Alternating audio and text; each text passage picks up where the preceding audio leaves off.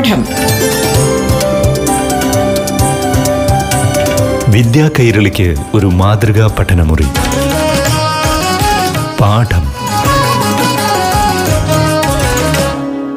നമസ്കാരം പ്രിയ കൂട്ടുകാരെ. പാഠം റേഡിയോ ക്ലാസ് മുറിയിൽ ഇനി ഏഴാം ക്ലാസ്സിലെ മലയാളം ക്ലാസ് കേൾക്കാം. പാഠഭാഗങ്ങളിലെ പുത്തൻ അറിവുകളുമായി അധ്യാപകനും പ്രശസ്ത പ്രഭാഷകനുമായ ഡോക്ടർ മനോജ് എസ് മംഗലത്ത് നിങ്ങൾക്കൊപ്പം ചേരുന്നു.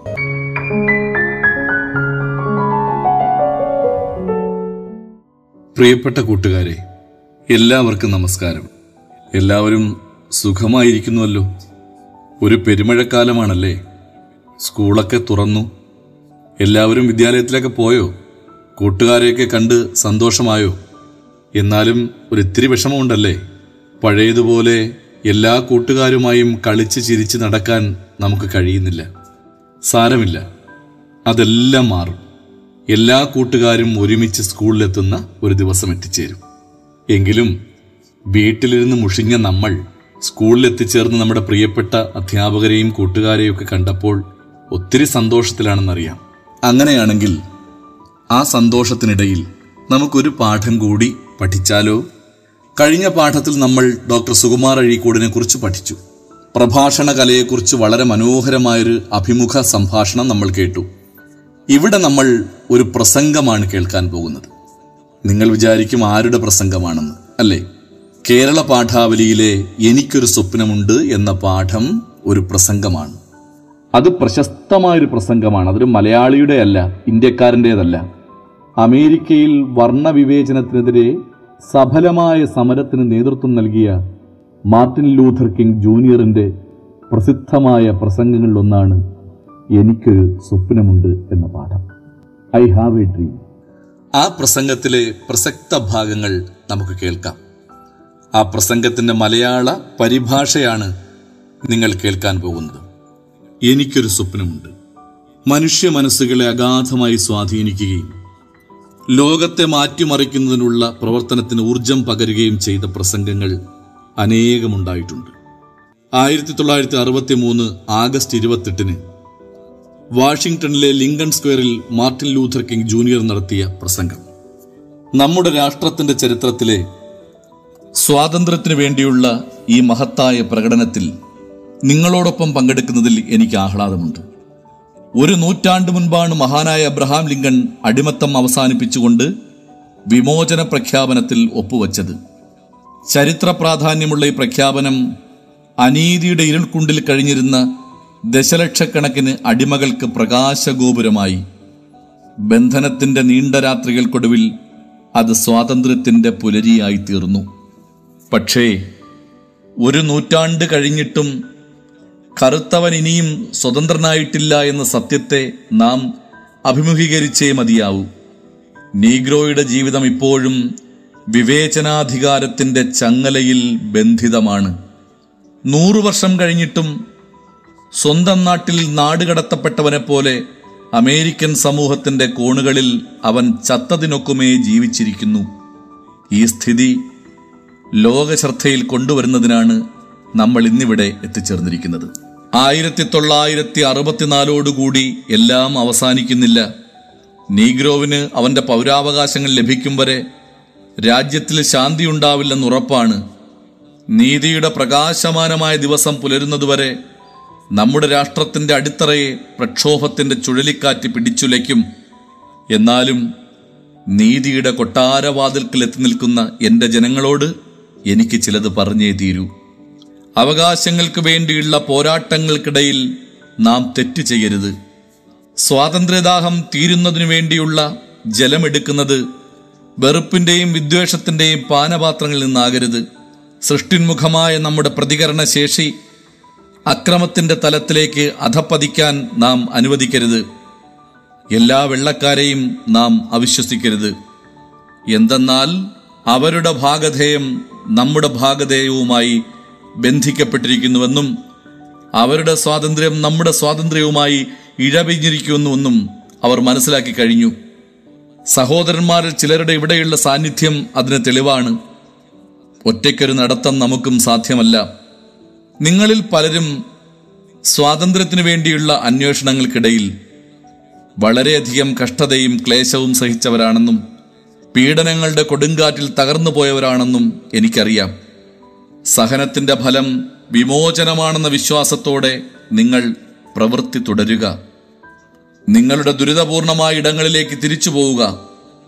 ഈ സ്ഥിതിഗതികൾ മാറ്റാൻ കഴിയുമെന്ന മാറുമെന്ന വിശ്വാസത്തോടെ നിരാശയുടെ പടുകുഴിയിൽ നാം വീണു പോകരുത്.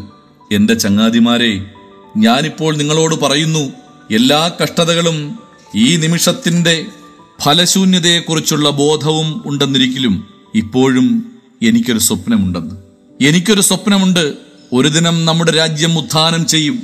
എല്ലാ മനുഷ്യരും സൃഷ്ടിക്കപ്പെട്ടിരിക്കുന്നത് സമന്മാരായാണെന്ന സത്യത്തിന് നമുക്ക് തെളിവ് ആവശ്യമില്ല. എനിക്കൊരു സ്വപ്നമുണ്ട്. ജോർജിയയിലെ ചുവന്ന കുന്നുകളിലെ മുൻ അടിമകളുടെ മക്കൾക്കും ഉടമകളുടെ മക്കൾക്കും ഒരു ദിനം സാഹോദര്യത്തിന്റെ മേശയ്ക്ക് ഇരുപുറവും ഇരിക്കാനാകുമെന്ന്.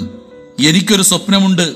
അനീതിയാലും അടിച്ചമർത്തലിനാലും തപ്തമായ മിസിസിപ്പി എന്ന മരുപ്രദേശത്തിൽ ഒരു നാൾ നീതിയുടെയും സ്വാതന്ത്ര്യത്തിന്റെയും മരുപ്പച്ച പൂക്കുമെന്ന്. എനിക്കൊരു സ്വപ്നമുണ്ട്. എന്റെ നാലു മക്കളും അവരുടെ തൊലിനിറത്തിനു പകരം സ്വഭാവത്തിന്റെ അടിസ്ഥാനത്തിൽ വിലയിരുത്തപ്പെടുന്ന ഒരു രാഷ്ട്രത്തിൽ ജീവിക്കുന്ന നാൾ വരുമെന്ന് എനിക്കൊരു സ്വപ്നമുണ്ട്.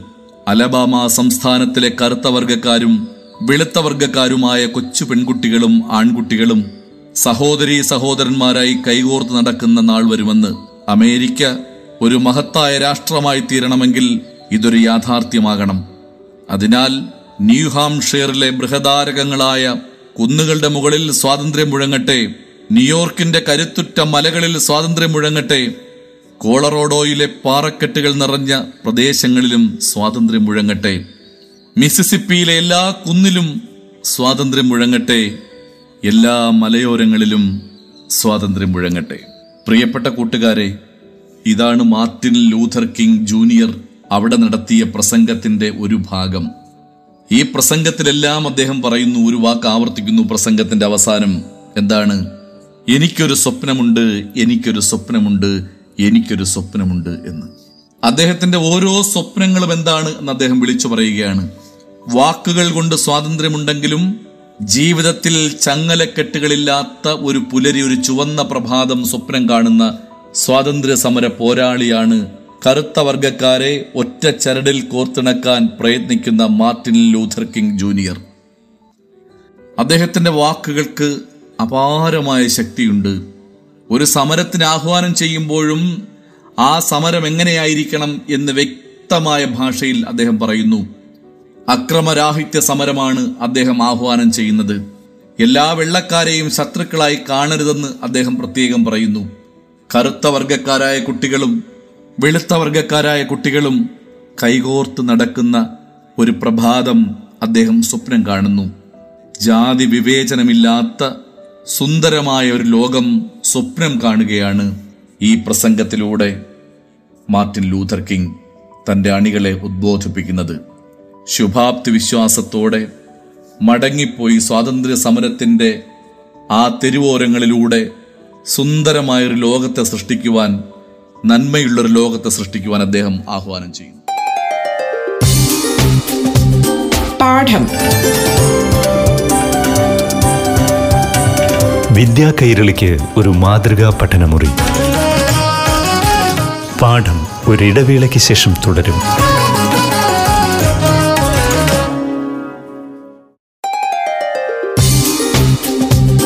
പാഠം.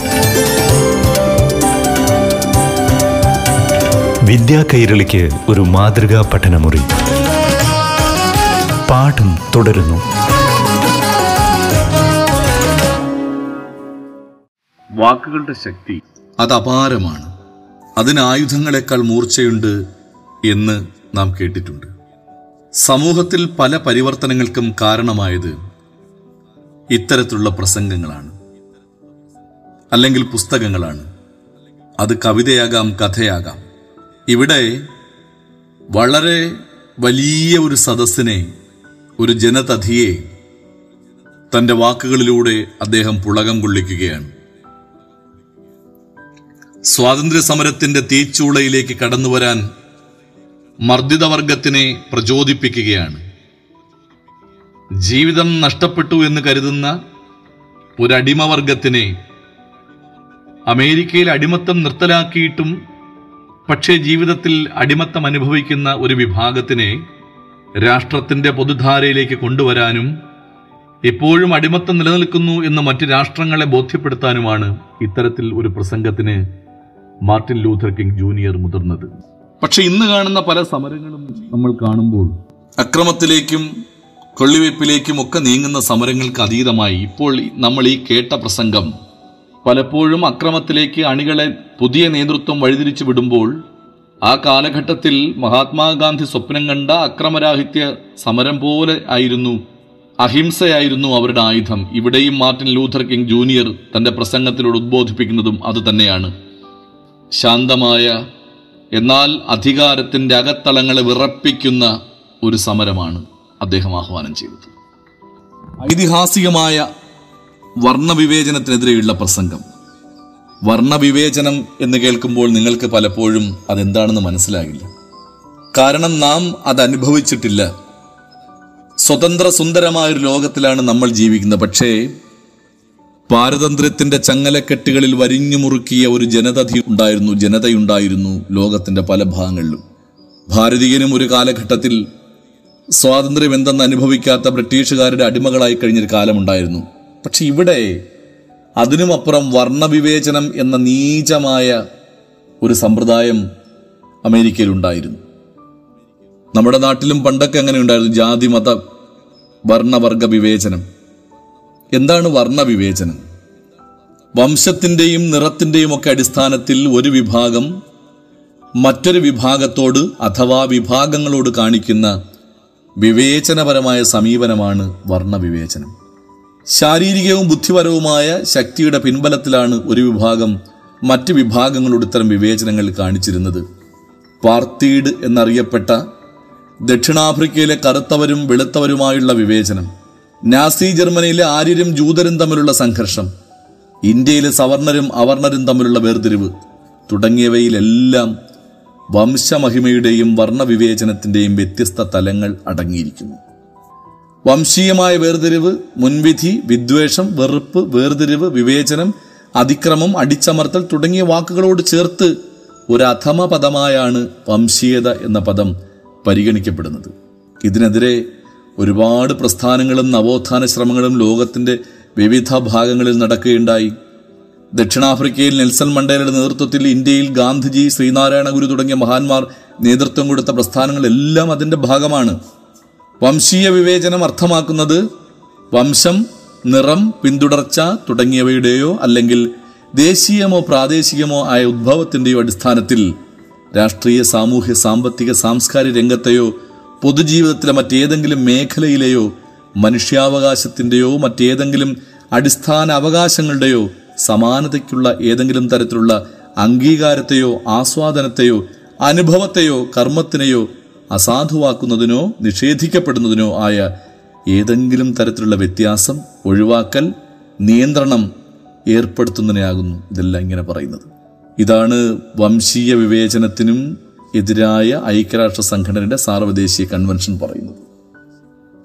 ഐതിഹാസികമായി പ്രസംഗം എല്ലാ മനുഷ്യർക്കും തുല്യനീതിയും പരിഗണനയും ഉറപ്പുവരുത്തിക്കൊണ്ടുള്ള നന്മ നിറഞ്ഞൊരു ലോകത്തെ സംബന്ധിച്ച് ദീപ്തമായ സ്വപ്നം മനസ്സിൽ ഉദയം ചെയ്തെങ്കിൽ മാത്രമേ മോചനമാർഗത്തിലേക്ക് സഞ്ചരിക്കാനാവൂ എന്ന സന്ദേശവും പ്രേരണയുമാണ് ഈ പ്രസംഗം നൽകുന്നത്. സ്വപ്നവും വാക്കും തമ്മിലുള്ള പാരസ്പര്യമാണ് ഈ പ്രസംഗത്തിൽ അനുഭവിക്കാനാവുക. ലോകത്തെ പുതിയ തിരിച്ചറിവുകളിലേക്ക് നയിച്ച നിരവധി പ്രസംഗങ്ങൾ ഉണ്ടായിട്ടുണ്ട്. സ്വാമി വിവേകാനന്ദന്റെ ഷിക്കാഗോ പ്രസംഗം ആയിരത്തി എണ്ണൂറ്റി തൊണ്ണൂറ്റി മൂന്നിൽ എബ്രഹാം ലിങ്കന്റെ പ്രസംഗങ്ങൾ സ്ത്രീകളുടെ വോട്ടവകാശത്തിന് വേണ്ടി ആയിരത്തി തൊള്ളായിരത്തി ഒന്നിൽ മാർക്ക് ടോയിൻ നടത്തിയ പ്രസംഗം മുതലായവ. അത്തരം പ്രസംഗങ്ങളിലേക്ക് നിങ്ങളെ കൊണ്ടുപോകാൻ ഇതുപോലെയുള്ള ഒരു പ്രസംഗത്തിന് കഴിയും. കഴിഞ്ഞ പാഠത്തിലൂടെ പ്രസംഗത്തിന്റെ സവിശേഷതകൾ നിങ്ങൾ പരിചയപ്പെട്ടിട്ടുണ്ട്. ഒരു പ്രസംഗം നേരിട്ട് വായിക്കുമ്പോൾ അതിൽ അവ എത്രമാത്രം അടങ്ങിയിട്ടുണ്ട് എന്നും മറ്റ് സവിശേഷതകൾ എന്തൊക്കെയെന്നും തിരിച്ചറിയാൻ ഉതകുന്ന പ്രവർത്തനങ്ങളാണ് ഈ പാഠത്തിലൂടെ നമുക്ക് നടത്തേണ്ടത്. ഇനി ആരാണ് Martin Luther King junior? American കറുത്തവർഗക്കാർക്ക് പൗരാവകാശങ്ങൾ നേടിയെടുക്കാൻ വേണ്ടി പ്രവർത്തിച്ച പ്രധാന നേതാക്കളിൽ ഒരാളാണ് മാർട്ടിൻ ലൂഥർ കിങ് ജൂനിയർ. ആയിരത്തി തൊള്ളായിരത്തി ഇരുപത്തി ഒൻപത് ജനുവരി പതിനഞ്ചിന് അറ്റ്ലാന്റയിലാണ് അദ്ദേഹം ജനിച്ചത്. ആയിരത്തി തൊള്ളായിരത്തി അമ്പത്തി മൂന്നിൽ തന്റെ ഇരുപത്തിനാലാമത്തെ വയസ്സിൽ അദ്ദേഹം അലബാമ സംസ്ഥാനത്തിലെ മോൺഗോമറിയിലെ ഡെക്ടർ അവന്യൂ ബാപ്റ്റിസ്റ്റ് പള്ളിയിൽ പാസ്റ്ററായി. ആയിരത്തി തൊള്ളായിരത്തി അമ്പത്തി അഞ്ച് മുതൽ അമ്പത്തി ആറിലെ മോൺഗോമറി ബസ് ബഹിഷ്കരണ സമരത്തിന് നേതൃത്വം നൽകിയത് കിങ്ങാണ്. വർണവിവേചനത്തിനെതിരെയുള്ള സമരം അദ്ദേഹത്തിന് ആയിരത്തി തൊള്ളായിരത്തി അറുപത്തിനാലിലെ സമാധാനത്തിലുള്ള നോബൽ സമ്മാനം നേടിക്കൊടുത്തു. അന്ന് ഈ പുരസ്കാരത്തിന് അർഹനാകുന്ന ഏറ്റവും പ്രായം കുറഞ്ഞ വ്യക്തിയായിരുന്നു. ആയിരത്തി തൊള്ളായിരത്തി അറുപത്തെട്ട് ഏപ്രിൽ നാലിന് ടെന്നസി സംസ്ഥാനത്തിലെ മെംഫീസ് നഗരത്തിലെ ലൊറേൻ മോട്ടലിൽ വെച്ച് ജെയിംസ് ഏൽറേ എന്ന വെള്ളക്കാരന്റെ വെടിയേറ്റ് കിങ് മരണമടഞ്ഞു. ഐതിഹാസികമായ ആ ജീവിതത്തിന് തിരശീല വീണു. ഈ പാഠത്തിലെ പ്രധാനപ്പെട്ട ഒരു പ്രവർത്തനം ഉപന്യാസ രചനയാണ് ഉപന്യാസ രചനയിൽ ഏർപ്പെടുമ്പോൾ നിങ്ങൾ ശ്രദ്ധിക്കേണ്ട പ്രധാന കാര്യങ്ങൾ കൂടി ഞാൻ പറയാം. എഴുതുന്ന വിഷയത്തിന്റെ വ്യാപ്തിയെക്കുറിച്ചുള്ള ധാരണ ആദ്യമേ ഉണ്ടായിരിക്കുന്നത് നന്നാണ്. പരമാവധി എത്ര പുറം വരെയാകാം ഉപന്യാസത്തിന്റെ ദൈർഘ്യം എന്ന് നമ്മൾ ആലോചിക്കണം. വിഷയത്തെ സ്വയം മനസ്സിലാക്കാൻ ശ്രമിക്കുകയാണ് ആദ്യം വേണ്ടത്. വിഷയം നിർവചിക്കാൻ ശ്രമിക്കുക വിഷയത്തെ ഘടകങ്ങളായി തിരിച്ച് ഓരോ ഘടകത്തെയും യുക്തിപൂർവം വിശകലനം ചെയ്യുക. അങ്ങനെ പല പല ഘട്ടങ്ങൾ ഇതിലുണ്ട്. വിഷയത്തെ സംബന്ധിച്ച് എത്ര കാര്യങ്ങളാണ് തനിക്ക് പറയാനുള്ളത് പറയുന്നതിന്റെ മുൻഗണനാക്രമം എന്ത് ഇങ്ങനെയുള്ള കാര്യങ്ങളൊക്കെ നാം മനസ്സിലാക്കണം. അപ്പോൾ ആദ്യം എന്താണ് പറയേണ്ടത് പിന്നീട് എന്താണ് പറയേണ്ടത് എന്നൊക്കെ നമ്മൾ ആലോചിക്കണം എഴുതുന്നതിന് മുൻപ്. ഉപന്യാസത്തിന് സാമാന്യമായ ഒരു ഘടനയുണ്ടെന്ന് പറയാറുണ്ട്. ആരംഭത്തിൽ നടക്കുന്ന വിഷയാവതരണം ആ വിഷയത്തെക്കുറിച്ചുള്ള അവതരണം. വിഷയം തിരഞ്ഞെടുത്തതിന്റെ ഔചിത്യം വിഷയത്തെ ഏത് കാഴ്ചപ്പാടിലാണ് സമീപിക്കുന്നത് ഇതൊക്കെയാണ് ആമുഖമായി വരുന്നത്. വിഷയത്തെ സംബന്ധിച്ച് പറയേണ്ട കാര്യങ്ങൾ മുൻഗണനാക്രമത്തിൽ വിശദീകരിക്കുമ്പോഴാണ് പ്രബന്ധ ശരീരമുണ്ടാകുന്നത്. ഈ ചർച്ചയിലൂടെ ചെന്നെത്തുന്ന പ്രധാന കണ്ടെത്തലുകൾ നിഗമനങ്ങളാണ്. പരസ്പര ബന്ധത്തോടെ ക്രോഡീകരിക്കുമ്പോൾ ഉപസംഹാരവുമാകും. ഉണർന്നിരിക്കുന്ന മനസ്സോടെ അനുക്രമം കാര്യങ്ങൾ ചർച്ച ചെയ്ത് പോവുകയാണ് വേണ്ടത്. ഒരാശയം പൂർണമായും പറഞ്ഞ് സ്ഥാപിച്ചിട്ടേ അടുത്ത ആശയത്തിലേക്ക് കടക്കാവൂ. നമ്മുടെ ചിന്തയുടെ വികാസത്തിന്റെ താളം സൂചിപ്പിക്കുന്നതാണ് ഉപന്യാസത്തിലെ ഖണ്ഡികാ വിഭജനം ഒരു ഖണ്ഡികയിൽ ഒരാശയം സമഗ്രമായി ചർച്ച ചെയ്യുക. അതിന്റെ സ്വാഭാവികമായ തുടർച്ചയെന്ന് പറയാവുന്ന ആശയമായിരിക്കണം അടുത്ത ഖണ്ഡികയിൽ ചർച്ച ചെയ്യേണ്ടത്. അപ്പോൾ ഇത്രയുമാണ് ഉപന്യാസ രചനയുമായി ബന്ധപ്പെട്ട് പറയാനുള്ളത്.